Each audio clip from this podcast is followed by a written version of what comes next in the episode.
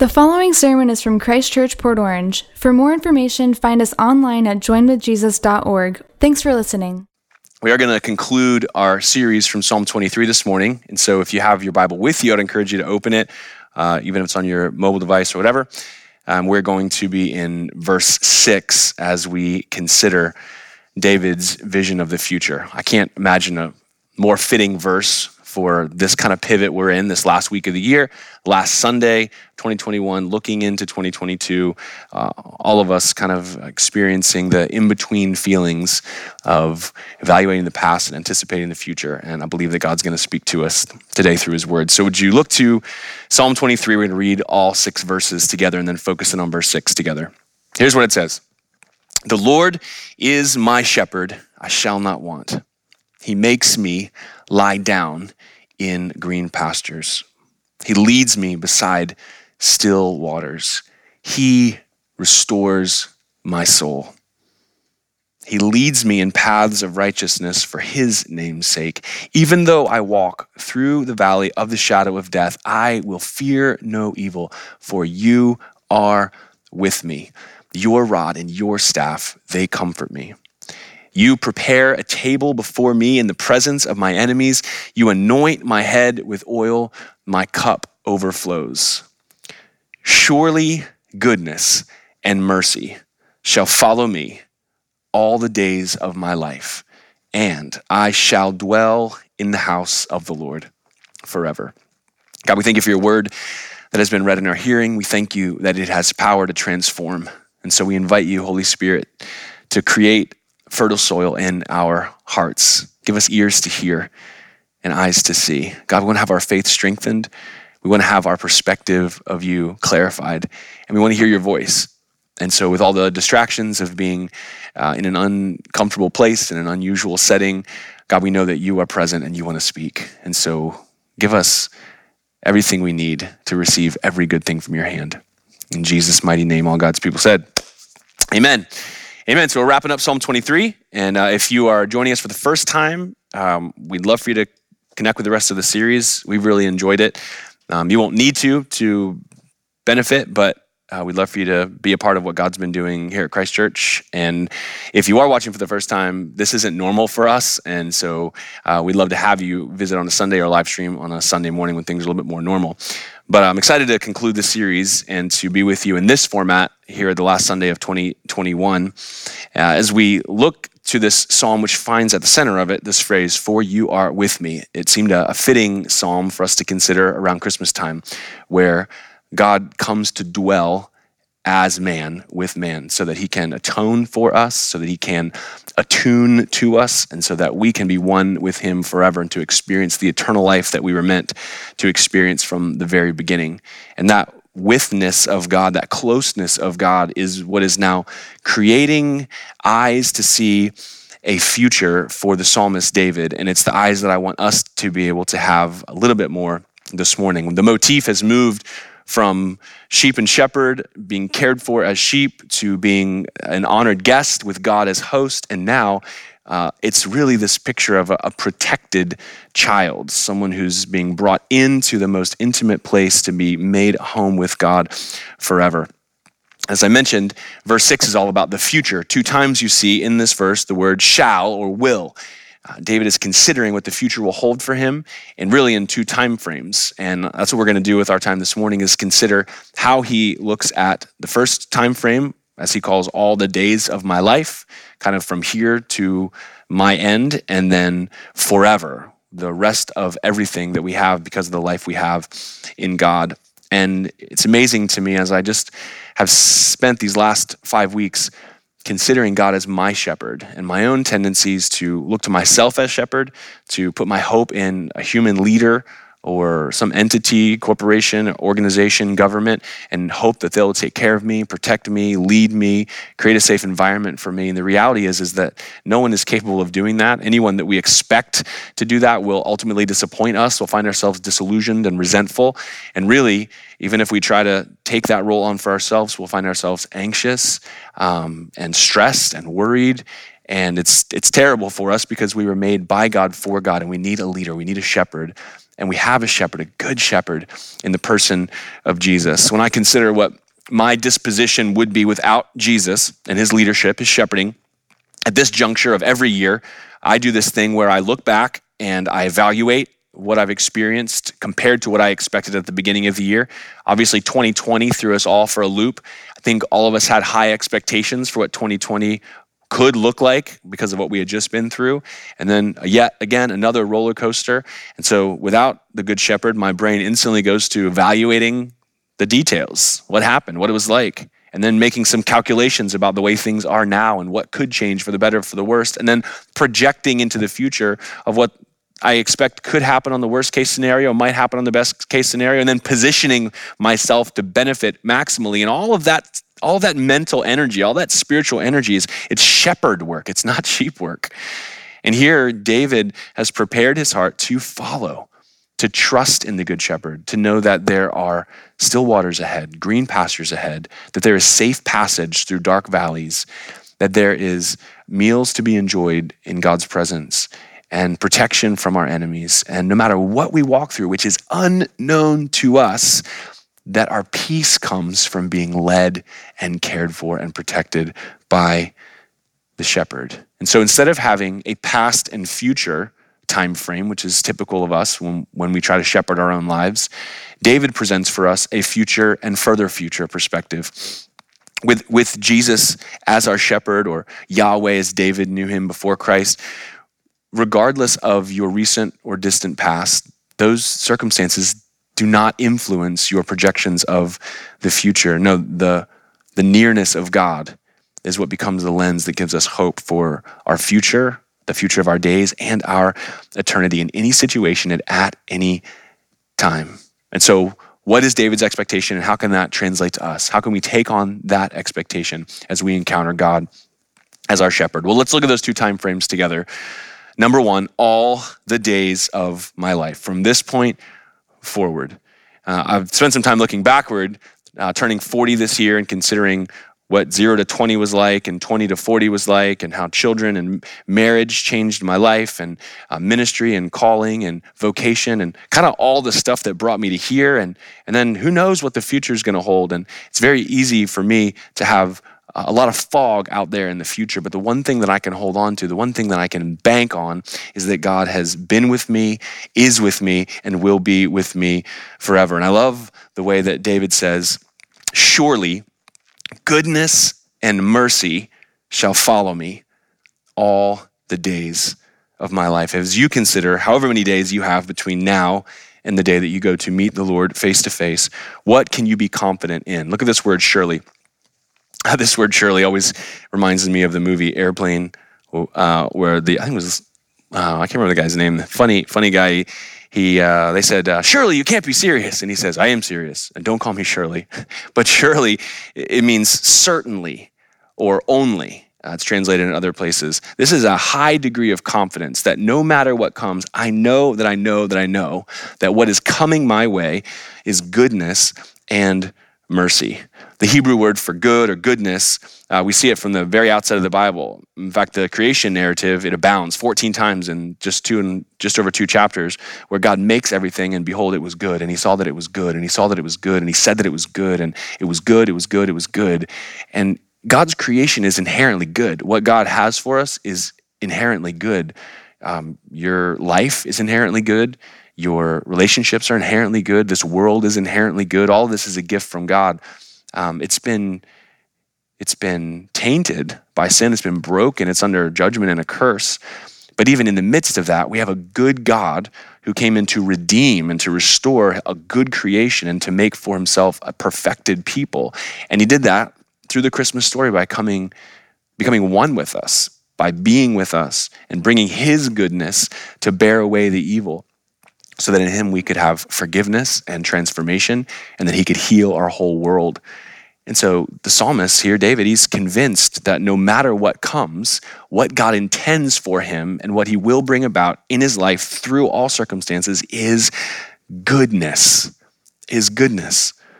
And what we have to be thankful for, when I just consider uh, the hard things that people I love have been through, the loved ones we've lost this year, uh, those who are in the middle of something, some suffering or sickness or sadness, uh, we still have a God who is with us and who has done everything to redeem us out of this world and to preserve us through this world. And so we can expect along the way that God is going to be good and we are going to experience his goodness. And part of the reason for that is the second thing. Surely goodness and mercy, these are two things that are interconnected. One is our experience of God's blessings, but the other one is the motive that God has.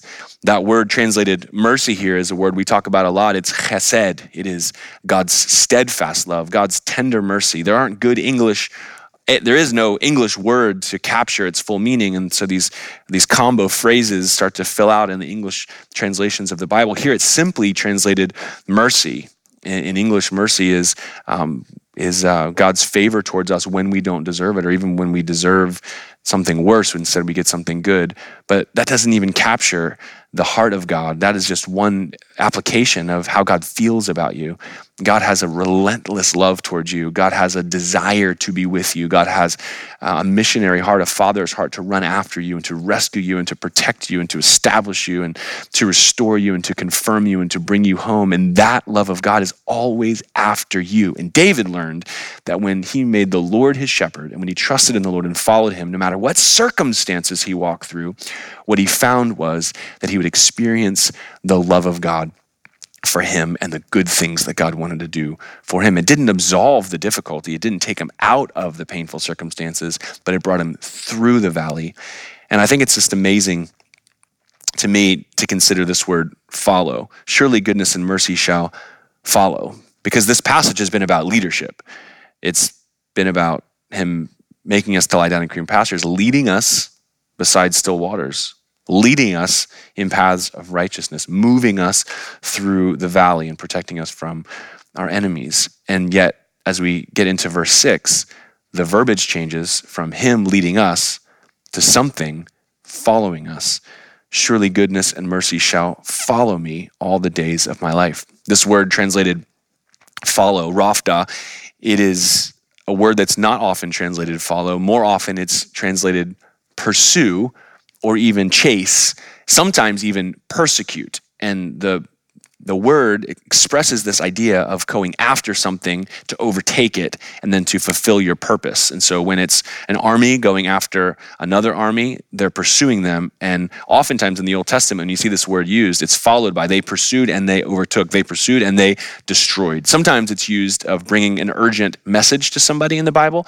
And so they pursued them with this news until they reached them. But the, the connotation here is it's not just a following behind. You can have this idea of being kind of just followed or something's near behind you, always behind you. No, but it's going to close that gap. It's going to overtake you, meet and accomplish its purpose. And what does David believe is going to pursue him and chase him down and, and meet with him and overtake him and accomplish its purpose? It's that God's goodness and God's tender mercy, his steadfast love, is going to overtake us. I don't know if you were waiting for some packages to be delivered leading up to the days before Christmas. We got a rush of packages on Thursday before Christmas Eve of our last minute things that we all hope for. And some of the things that they said, oh, they're not going to be here until next week, they got rushed and they made it there in time.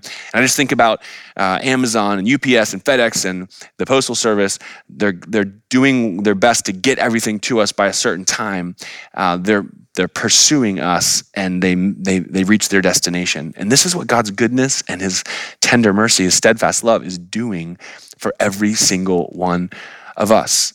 And this is important because without a shepherd, we try to project into the future and be prepared to, to anticipate every circumstance and to be ready to take it on and to have Uh, to have hedged our bets and to protected our weak spots and and and we find it all kind of on us. And here david's going i don't know what the future holds but i do know that as i follow the good shepherd i can expect to be pursued and overtaken by his goodness and experience his love. It also means there's a little gap there. If his if it's his goodness and mercy are following us then the idea there is he's leading us somewhere and there's a little gap between the time we follow him into an unknown circumstances and his blessing, his goodness and mercy kind of catch up with us and overtake us. And it's in that gap that God calls us to put our trust in him, to walk with him, to know him, to remind ourselves of what's true about him, and to relate to him based on who he is and what he has promised. See, God's always going to create an opportunity for us to strengthen our faith in him, to trust in his faithfulness, to wait to see him act. And all throughout the scriptures, we see uh, story after story after story after story. God God could have uh, eliminated Israel's enemy before ever meeting with Gideon in the wine press, but instead, uh, he met with him. He said, You are a mighty warrior. No, he wasn't. And then he brought him to this place of leadership, and he wasn't a leader, and he had all these troops, and he made his army smaller and smaller and smaller and smaller. He made it seem impossible. Why, why all that? Even brought him into the enemy's camp to hear about the, the nightmares that the enemy was having of their uh, coming destruction. Why would God go all to that trouble except to capture Gideon's heart? And to provide an example for us that as we walk through difficult circumstances and unknown futures to us, that the God who is leading us is pursuing us with both goodness and mercy. And that gap requires faith. Maybe you're watching this live stream and somebody shared it with you or asked you to listen to it, or you're staying at a loved one's house and they have it blaring in the TV in the living room and you're overhearing it from the kitchen and you're not a person of faith. Maybe all all the kind of questions about God, all the things that you've heard, all the things that you've seen has just made you say, no, that's not for me. But the reality is that it is for you. I mean, God made you. You exist in the heart and mind of God. He spoke you into being. He crafted your life, and He's been attending every moment of your life. He knows every intimate detail, and He is chasing after you. Even the fact that you're hearing these words and they're finding a home in your heart, even if there's resistance, is, is, is, is resounding with the fact that God loves you and wants to bring goodness to you and has lived and died to save you and is offering you not only salvation for eternity after you die, but a life, all the days of my life would be characterized by the constant pursuit of God's goodness and mercy. That's what He wants you to experience. And He wants you to begin to know Him as the God who leads and leads into an unknown future, but follows up with goodness and mercy. And for those of us who've been following the Lord any length of time, we know this to be the case. We've been in terrible circumstances where we couldn't see this far in front of our own face, and we were crying out to God, and we just kept putting one foot in front of the other and doing what He called us to do and putting our hope in Him and crying out to Him in prayer, only to see Him prevail in our circumstances, only to find Him near and comforting, only to experience the pursuit of His goodness and mercy. If you were in the room, I'd say, Can I get an amen? And I would expect loud shouts of amen because that's who our God is. And so David looks to this kind of first futuristic time period, all the days of my life between now and when I die, I can expect that God's God's goodness and mercy will pursue me. And he says, I shall dwell in the house of the Lord forever forever. And so now David lifts up even from his distant future, all the days that are before him, to what God actually made him for, and that is eternity.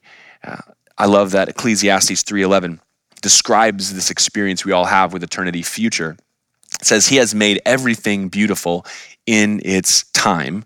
Also, he has put eternity into man's heart. Yet, so that he cannot find out what God has done from the beginning to the end. And so we have this we have this innate understanding of living forever, and yet all of us are facing down our imminent death.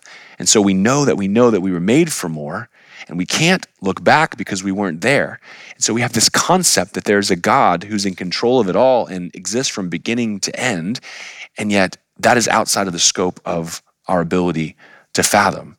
And so when this good news of great joy that's for all people, God with us, Emmanuel, the Messiah, Christ our Savior, is born in Bethlehem. Everything we're celebrating at Christmas is the reality, the omnipotent, eternal God, self sustaining, independent, creator of all things, created us for himself. And when we went astray, he became one of us so that he might redeem us back from the curse of the law and to save a people for himself, and then to bring us into this forever. And you are made for that forever.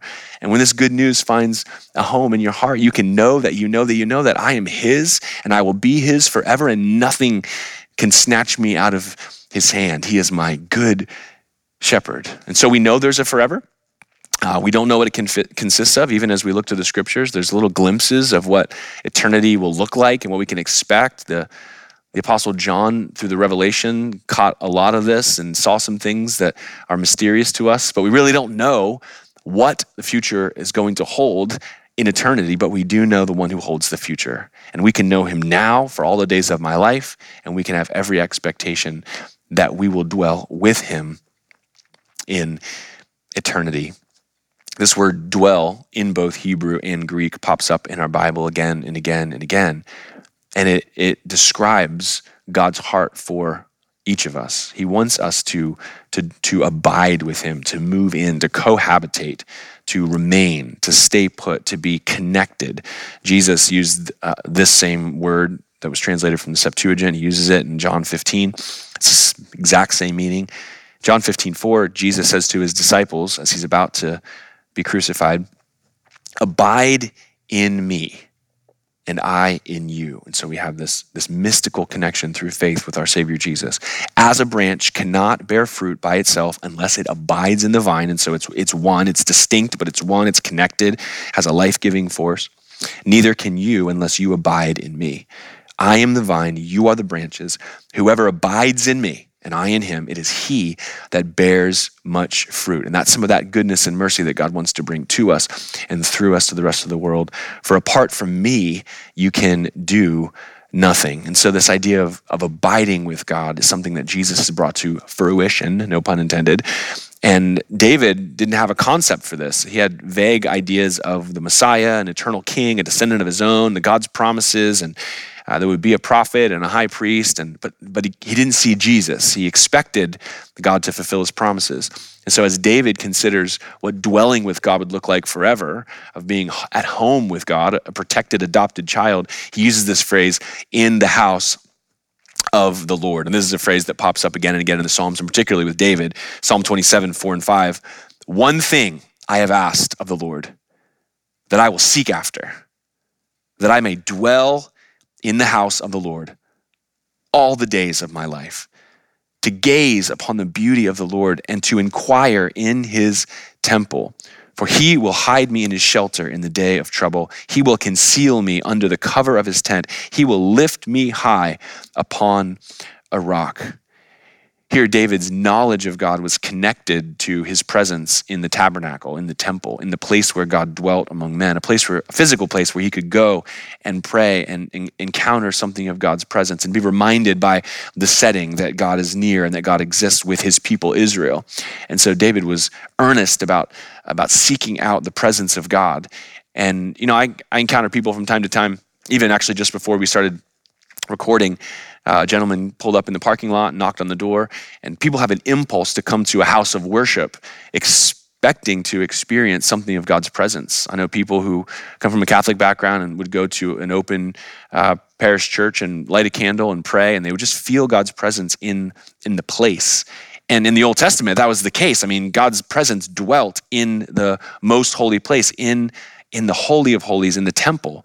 And that was the way in which God was present with his people. And there was a separation there, and there had to be atonement for there to be any, any movement between God and people. Then he dwelt in the Ark of the Covenant before that, and by pillars of fi- fire and, and smoke and a burning bush, and, and mysteriously with Adam and Eve in the garden. God's always been uh, with his people but you know that God's not with us in the church building. I mean, Bill and I are in here recording in this empty building. Nobody's here.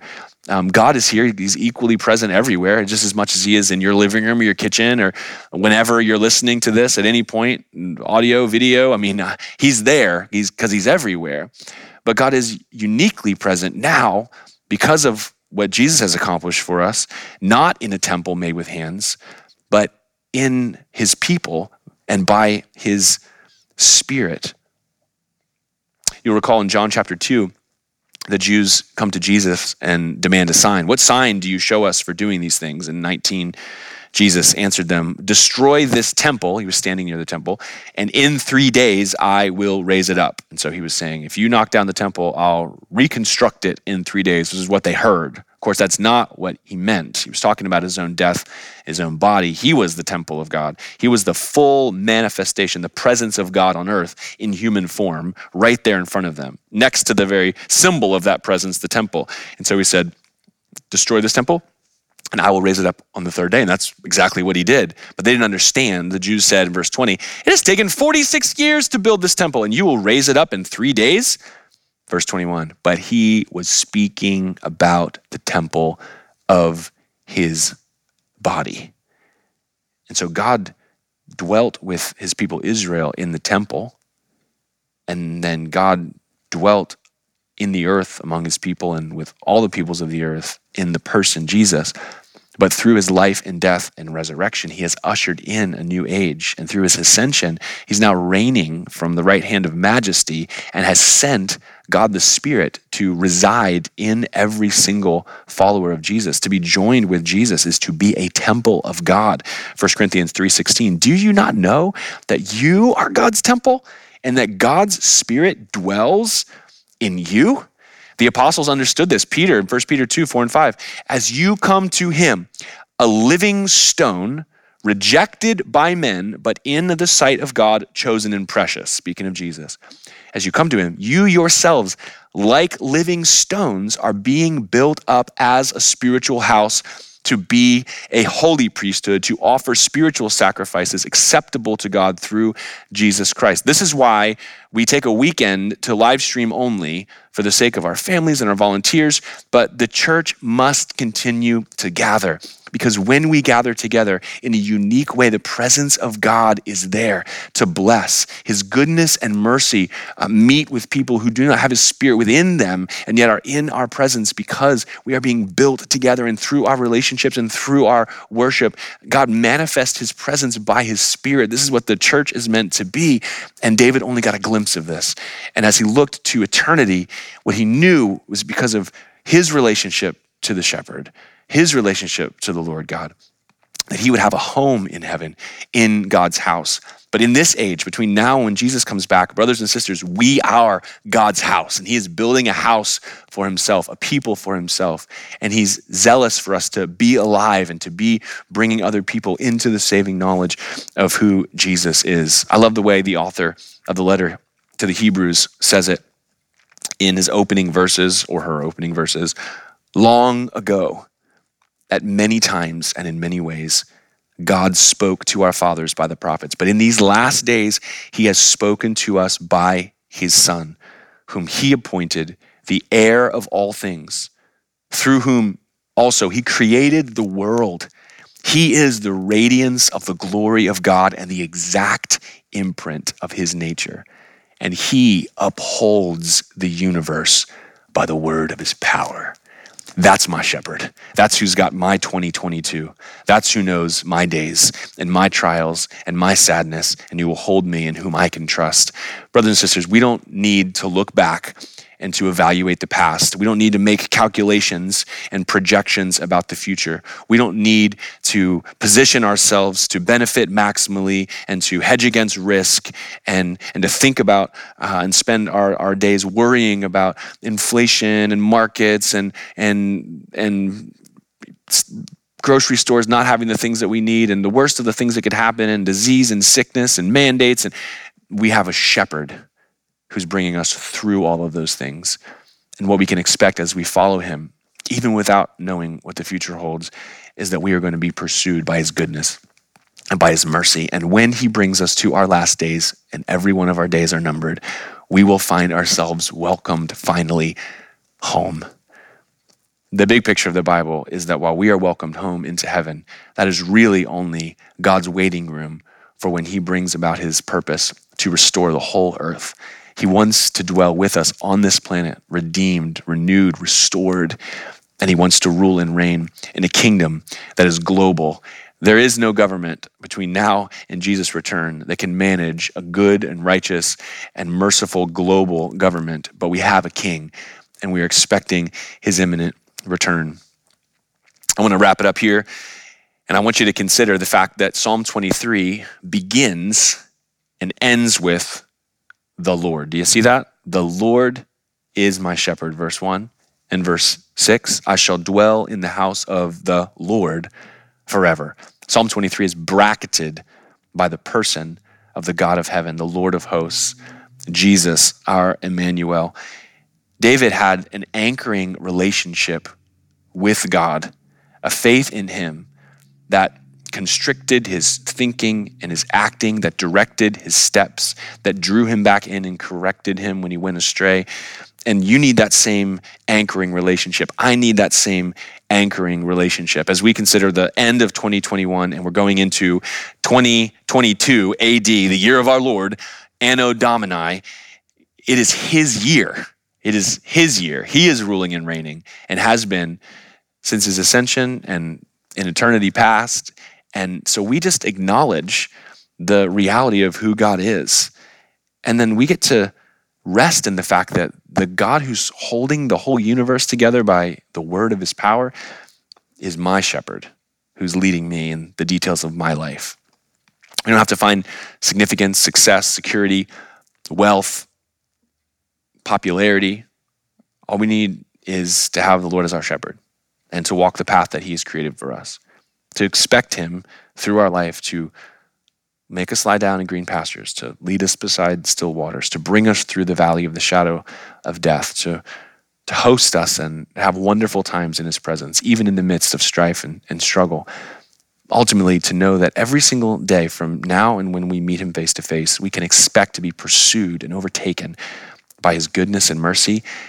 And for our eternity, we have every expectation that He's eager to welcome us home. In the meantime, we get to experience little outtakes of his many blessings through our friends and our family and, and nature, but, but in a real way as we gather on Sunday mornings and throughout the week and in small groups and around his word, we get to experience something of the presence of God with us individually and corporately, and to be an outpost of God's eternal kingdom in this broken world. This is what this is what Christmas Eve was about to, to light a flame and to recognize that with one small flame, we live our lives to glorify our God in heaven, but together uh, we can light the sky.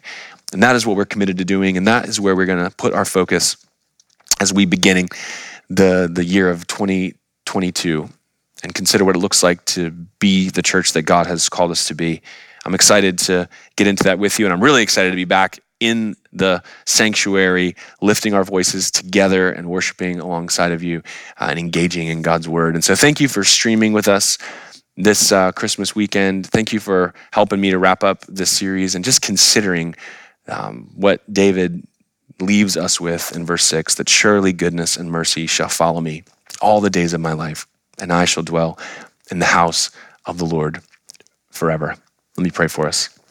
God, we thank you uh, that you are near to us, that your thoughts toward us are beyond what we can imagine, that you're waiting to be gracious to us. God, I pray for every person who's still listening, God, that you would speak this message directly to their heart, that we would all begin to know you as our shepherd more intimately, more closely, to feel your protective rod and staff, to know your nearness and hear your voice, to follow you through the dark places and to experience refreshing times in your presence. God, I thank you that we can have the confidence David had that goodness and mercy will follow us all the days of our life. And even beyond death's door, God, through faith in Jesus, we know that we have a home with you forever. And I pray that you'd make that reality real to people who don't know it, who haven't believed it. God, I pray that they would have faith to receive, faith to believe, and that you would make them your ransomed and, res- and redeemed son or daughter on this Christmas weekend. God, we love you and thank you. In Jesus' mighty name. And all God's people said, Amen. Amen. God bless you. Merry Christmas. Look forward to seeing you next Sunday.